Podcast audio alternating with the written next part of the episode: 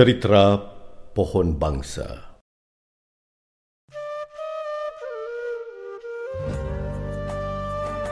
Inilah pohon hayat bangsa, kekar berpaut pada akar asal budaya, pasak kukuh di bumi merdeka.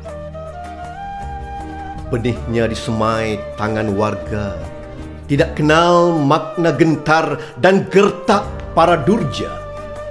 Tanahnya digembur baja pusaka, disiram keringat dan darah pejuang.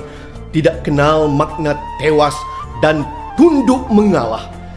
Biar diserbu seribu musuh atau sesiapa sahaja yang bernama penjajah. Akar harus tegar menunjangi bumi.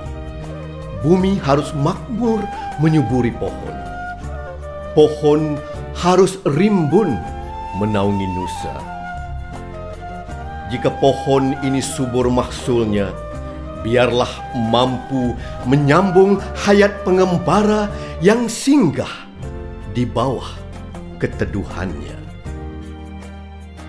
Kejap, kukuh, pencak bersulam keberanian, siaga segala tipu muslihat di gelanggang persabungan.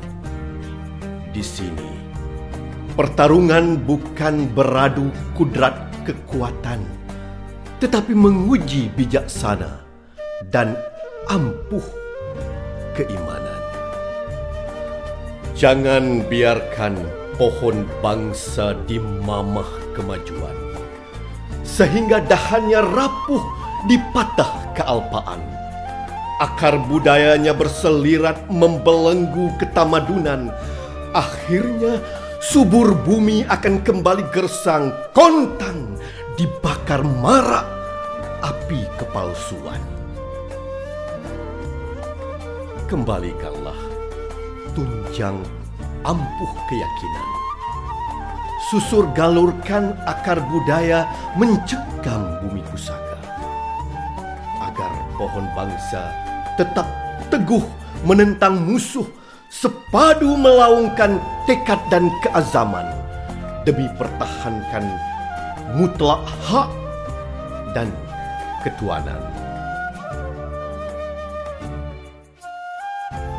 Demikianlah mahalnya harga pengorbanan, kendati pun nyawa galang gantian. Di sini, pohon tetap agam menyahut cabaran zaman.